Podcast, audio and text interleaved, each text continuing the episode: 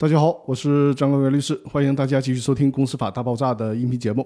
这一期和大家分享的话题是强制清算向破产清算的转换。公司清算分为破产清算和非破产清算。所谓的破产清算，就是指公司被宣告破产的时候，依据企业破产法的程序进行的清算。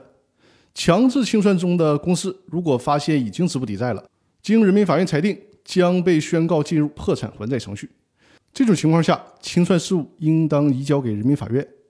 那么，此前强制清算中的清算组，这个时候呢，也就完成了他们的职责，应该就地解散了，不得再以清算组的名义进行活动。之后呢，就应该由人民法院来接管，并按照我们国家的企业破产法的有关规定，指定破产管理人进行清算。这里边我需要强调一下，在非破产清算当中呢，我们姑且叫做普通清算吧。清算组在制定资产负债表和财产清单的时候，需要先确认公司财产是否足以清偿债务。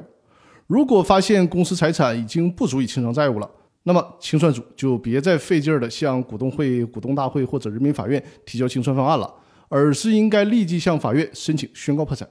让公司进入破产清算这个程序里去。但是需要注意，司法解释把企业即将进入破产清算还没有进入的这个阶段塞进了一个环节。就是我们最近这几期连续跟大家讲的协商机制，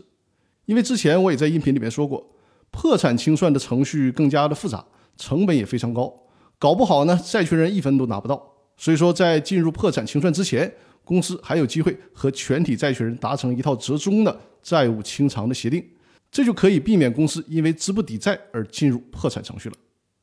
那好，我们这一期的音频就分享到这里了，更多内容我们下期继续。感谢大家的收听。